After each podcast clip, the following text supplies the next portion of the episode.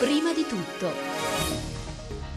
Sono le 12.30, sì, magari le 12, avremmo già finito da un pezzo, non c'è male come inizio, siamo troppo avanti oggi, sì, che dici Milano? No, no, no, no, siamo ancora all'alba. Ah, potevo dire le 12, anzi del giorno dopo, così avevo proprio completato il capolavoro. Sono le 6 ovviamente, 12 minuti e 49 secondi, buongiorno da Paolo Salerno. Oggi, come sempre, tanti argomenti. Qui a prima di tutto partiremo fra pochissimo con la rassegna stampa, ma prima vi voglio ricordare il nostro numero per gli sms che è il 335 6992 949 e il nostro indirizzo di posta elettronica, prima di tutto chiocciolarai.it.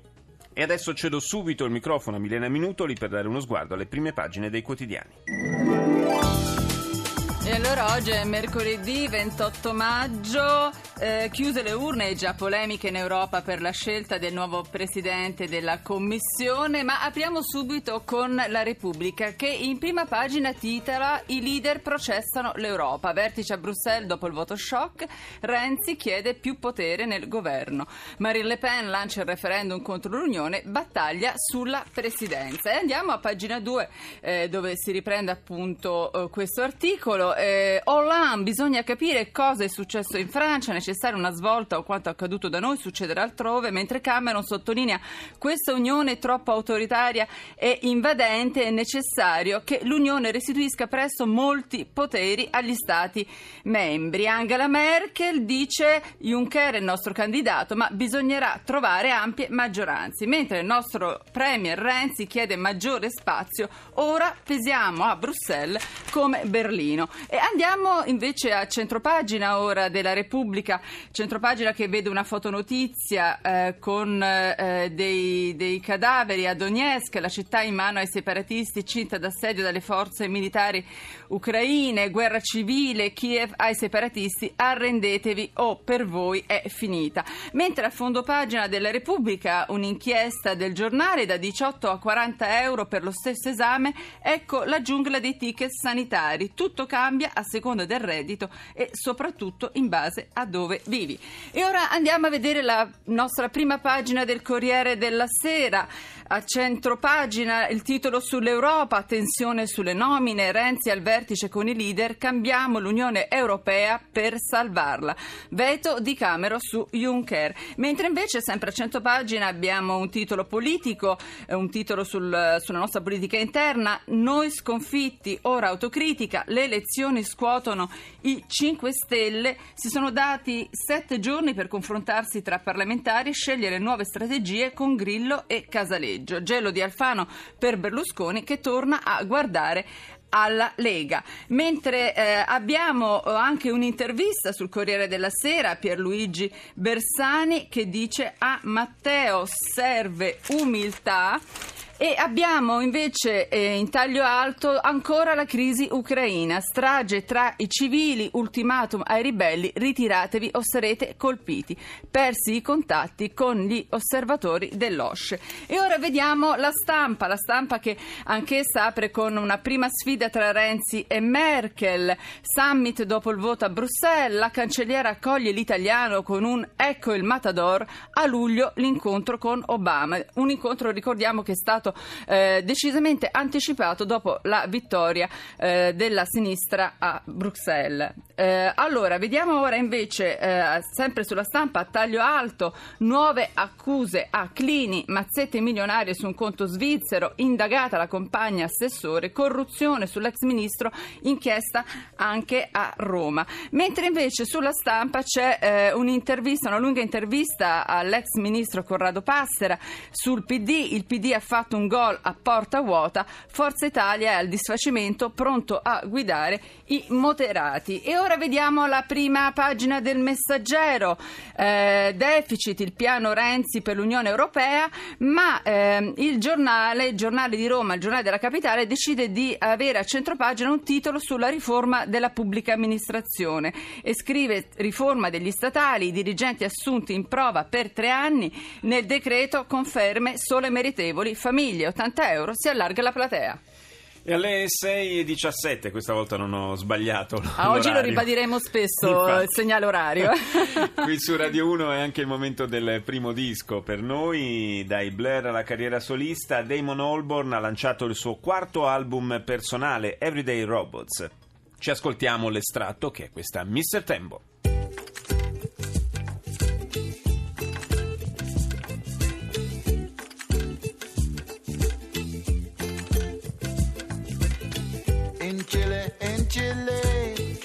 Sing with you about Mr. Tembo and what he's got to do? But first, I'm going back to the co-work road to find the mission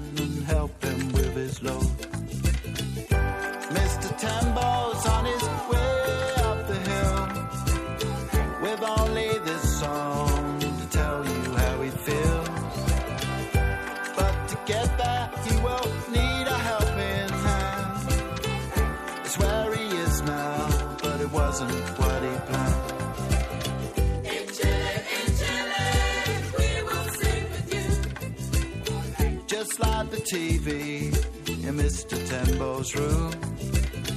Of the emphatic night, he checked in on his own. At Mokumazi Inn and made it his home.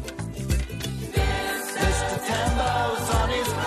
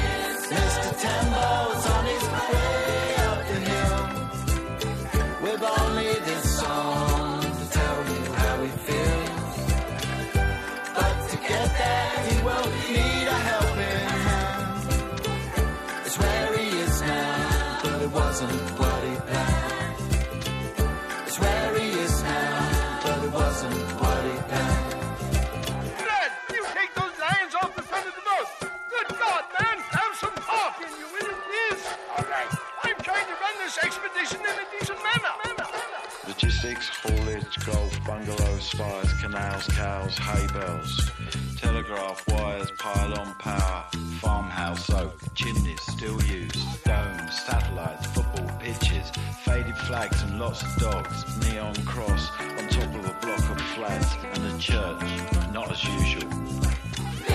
Mr. Tembo's on his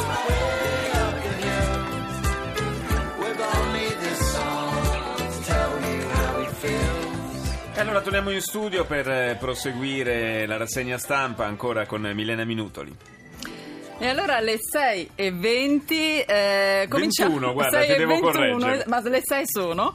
Allora apriamo con eh, Libero che in prima pagina titola Manifesto per il centrodestra, idee da cui ripartire dopo la batosta, dalla burocrazia, via tre leggi su quattro, al fisco, tre aliquote, dal lavoro, libertà di assumere, licenziare, indennizi, alla giustizia, carriere separate, fino all'immigrazione. Ecco la base di un programma liberale che difenda il ceto medio. A centropagina Libero ha una vignetta in cui si vedono eh, confrontarsi due lottatori di sumo con un Renzi arbitro, sono Prodi e Veltroni che aprono la corsa al colle, autocandidature dopo la vittoria del PD, ultima faida per il Quirinale. Ora vediamo invece il manifesto, il manifesto che sceglie una fotonotizia e titola Sangue e cioccolato, ecco quindi guerra aperta in Ucraina, il neo eletto presidente Poroshenko, oligarca del cioccolato, attacca con elicotteri e tank i terroristi delle regioni filorusse dell'est che si sono dichiarati indipendenti. Gli USA approvano. Mentre nel taglio alto il manifesto titola dopo la batosta elettorale è rivolta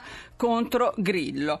In, in fondo pagina invece abbiamo la Nigeria, ragazze rapite, salta l'accordo tra Boko Haram e il governo, quindi la liberazione purtroppo è ancora rinviata. E ora andiamo con l'avvenire che apre con il Sudan, un titolo devo dire unicum, un unicum nel panorama dei quotidiani di oggi. Donne senza giustizia, Merian partorisce nel carcere di Khartoum, l'udienza di Asia Bibi sparisce dal tribunale, intervista al marito della cristiana sudanese, non mi fanno vedere moglie e figlia. Il legale della cattolica pakistana, nessuno purtroppo ci dà spiegazione. Eh, a centropagina dell'avvenire Renzi e l'Unione Europea, le nomine, prima misura prime misure per crescere. Il Premier ai partner più spesa per rispondere alle attese dei cittadini. E vediamo ora il fatto quotidiano. La rottamazione può iniziare. Letta è in corsa per l'Europa. I governi alla Merkel vogliono ignorare i risultati dei seggi. La Commissione potrebbe andare a Juncker, PPE, ma è già cominciato il suc delle poltrone. In caso di stallo, a luglio Renzi cercherà di lanciare il suo predecessore Letta, appunto, come nome di compromesso. Mentre a centropagina il fatto quotidiano titola Urne e manette, elezioni, il partito degli indagati fa il quorum con un milione di voti. Anche senza il capofila di Berlusconi, gli elettori premiano il gruppo. E andiamo al giornale. Il giornale si chiede chi ha fatto cadere Berlusconi e perché e apre con questo titolo inchiesta sul complotto, la procura di Roma si muove, si indaga sulla congiura contro Berlusconi, ora De Benedetti, Monti e Napolitano devono spiegare. Forza Italia riparte dall'asse con la Lega. Mentre a centropagina c'è la foto di eh, Grillo nel suo videomessaggio che eh, prende un Malox e titola Genio del Malox, Grillo fa lo spot al suo sponsor. Sul sito spinta- spunta un link al farmaco contro il bruciore da sconfitta elettorale. Grazie Milena, adesso noi andiamo in Brasile per parlare dei mondiali, mancano praticamente due settimane all'inizio di questo grande evento calcistico, ne parliamo con il direttore della sede RAI di Rio de Janeiro, Eugenio De Paoli, buongiorno, anzi veramente dovrei dire buonanotte almeno per quanto ti riguarda. Dire boa, dovessi dire boa noice veramente. Boa noice, boa noice allora, d'accordo. Allora, dicevamo, mancano praticamente 15 giorni, insomma, all'inizio della- delle competizioni e dal punto di vista organizzativo è tutto pronto o c'è ancora qualche ritardo? Sappiamo i ritardi, insomma, ci sono stati durante la preparazione. Ma guarda, il ritardo più clamoroso è quello che riguarda lo stadio di San Paolo che dovrà ospitare il 12 giugno la partita inaugurale del Mondiale e non sarà finito. E questo ha fatto gridare allo scandalo pochi giorni fa, niente po' di meno che Pelé, che ha parlato di una vergogna nazionale. E questo la dice lunga sullo stato di preparazione di questi mondiali, che sono, che sono rimasti molto indietro perché al di là poi dei ritardi negli stadi, non- ci sono alcune opere infrastrutturali che non sono state fatte, come strade, eh, piuttosto che aeroporti, piuttosto che eh, metropolitane. Quindi diciamo che il Brasile sta perdendo, o meglio dire, ha già perso una prima grande occasione. Mm, sì, una, una scommessa già in parte persa, probabilmente al, al tifo brasiliano interessa più vincere sul campo, però certamente Ma no, su questo hai perfettamente ragione, tant'è vero che ci sono continui appelli da parte di tutti perché, perché alla fine trionfi il tifo, perché non dimentichiamoci che qua c'è un rischio piuttosto, piuttosto grave, piuttosto grosso anche delle manifestazioni che già sono cominciate insomma, qua e là in giro per tutto il Brasile il rischio vero che possa tornare e forse anche rafforzare quello che è stato durante la Confederation Cup non più tardi di un anno fa. Ma infatti io proprio su questo volevo, volevo arrivare, a questo volevo arrivare, perché il, ehm, tra le altre cose se si vanno a sommare eh, le probabili dimostrazioni che ricordiamo proprio in occasione della Confederation Cup furono anche abbastanza eh, dure, insomma ci furono scontri con la polizia piuttosto pesanti, e si vanno a sommare a questi limiti infrastrutturali il rischio che sia un mondiale complicato e davvero forte.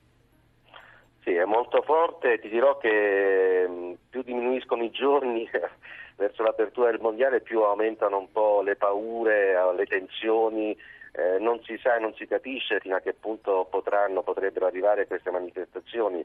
La Presidente Rousseff eh, non più tardi di una settimana fa ha parlato in ogni caso di poche migliaia di persone in piazza. Ricorderete che una settimana fa c'è stato il cosiddetto giovedì nero contro la Coppa, c'è tutta una serie di manifestazioni in giro per le città che ospiteranno i mondiali. Eh, la Russia fa perfettamente ragione quando dice che erano poche migliaia di persone. La preoccupazione è che poche migliaia di persone hanno messo in crisi il sistema, hanno messo in difficoltà molte città, tra cui anche Rio e San Paolo. E di, pochi, di poche ore fa la decisione eh, qui a, a Rio per esempio di un ulteriore ennesimo sciopero, siamo al terzo, al quarto sciopero in questo mese dei trasporti pubblici, i trasporti pubblici qua mettono in ginocchio letteralmente la città, una settimana, no scusate, tre giorni fa a San Paolo eh, ce n'è stata un'ulteriore dimostrazione quando a causa di, un, di uno sciopero dei trasporti pubblici sono verificati 200 chilometri di file nella città, 200 chilometri di file di macchine nella città. Sì, quindi Cioè, paralisi è- è totale una- praticamente. Ma sì, con, con scene anche apocalittiche di, di- di gente che cercava disperatamente di salire sui pochi autobus che giravano, insomma, eh, sono situazioni di, di tensioni sociali piuttosto importanti, piuttosto gravi. Fra l'altro i mondiali offrono anche una, una vetrina per chi volesse manifestare questo disagio sociale che insomma si sta eh, rivelando piuttosto profondo in Brasile, quindi non è poi così remota la possibilità che durante i mondiali queste manifestazioni possano anche intensificarsi. Certo, eh, il Brasile è cambiato perché un tempo probabilmente avrebbe messo da parte tutto eh, di fronte a, a un'occasione, a un evento come la Coppa del Mondo. Oggi il calcio non ha più forse eh, quella, quella funzione anche di, eh, di medicina sociale che per tenere tu- tutto a posto, tutti buoni quando, quando c'è la partita. Ma questo è quello che si augurano ancora oggi le autorità, eh, che il calcio poi alla fine trionfi su tutto, che, che sia un bellissimo mondiale, no, questo è il paese dove, dove c'è la massima esaltazione possibile del, del calcio. Eh, però torn- torno a ripetere, il, il problema è che il- da parte del popolo, da parte della cittadinanza, da parte del paese si percepisce il fatto che da una parte eh, è venuta a mancare una prima grande occasione perché non si capisce bene tutti i soldi che dovevano, investi- dovevano essere investiti Dove sono finiti? appunto dove sono finiti, dall'altra parte eh, eh, non ci sono poi fondi per l'educazione, non ci sono fondi per la sanità e per cui insomma questo Eh, vabbè, sì e che- sta- e staremo, staremo a vedere, ci risentiremo prossimamente. Grazie a Eugenio De Paoli da Rio de Janeiro. Noi diamo la linea Onda Verde, torniamo subito dopo.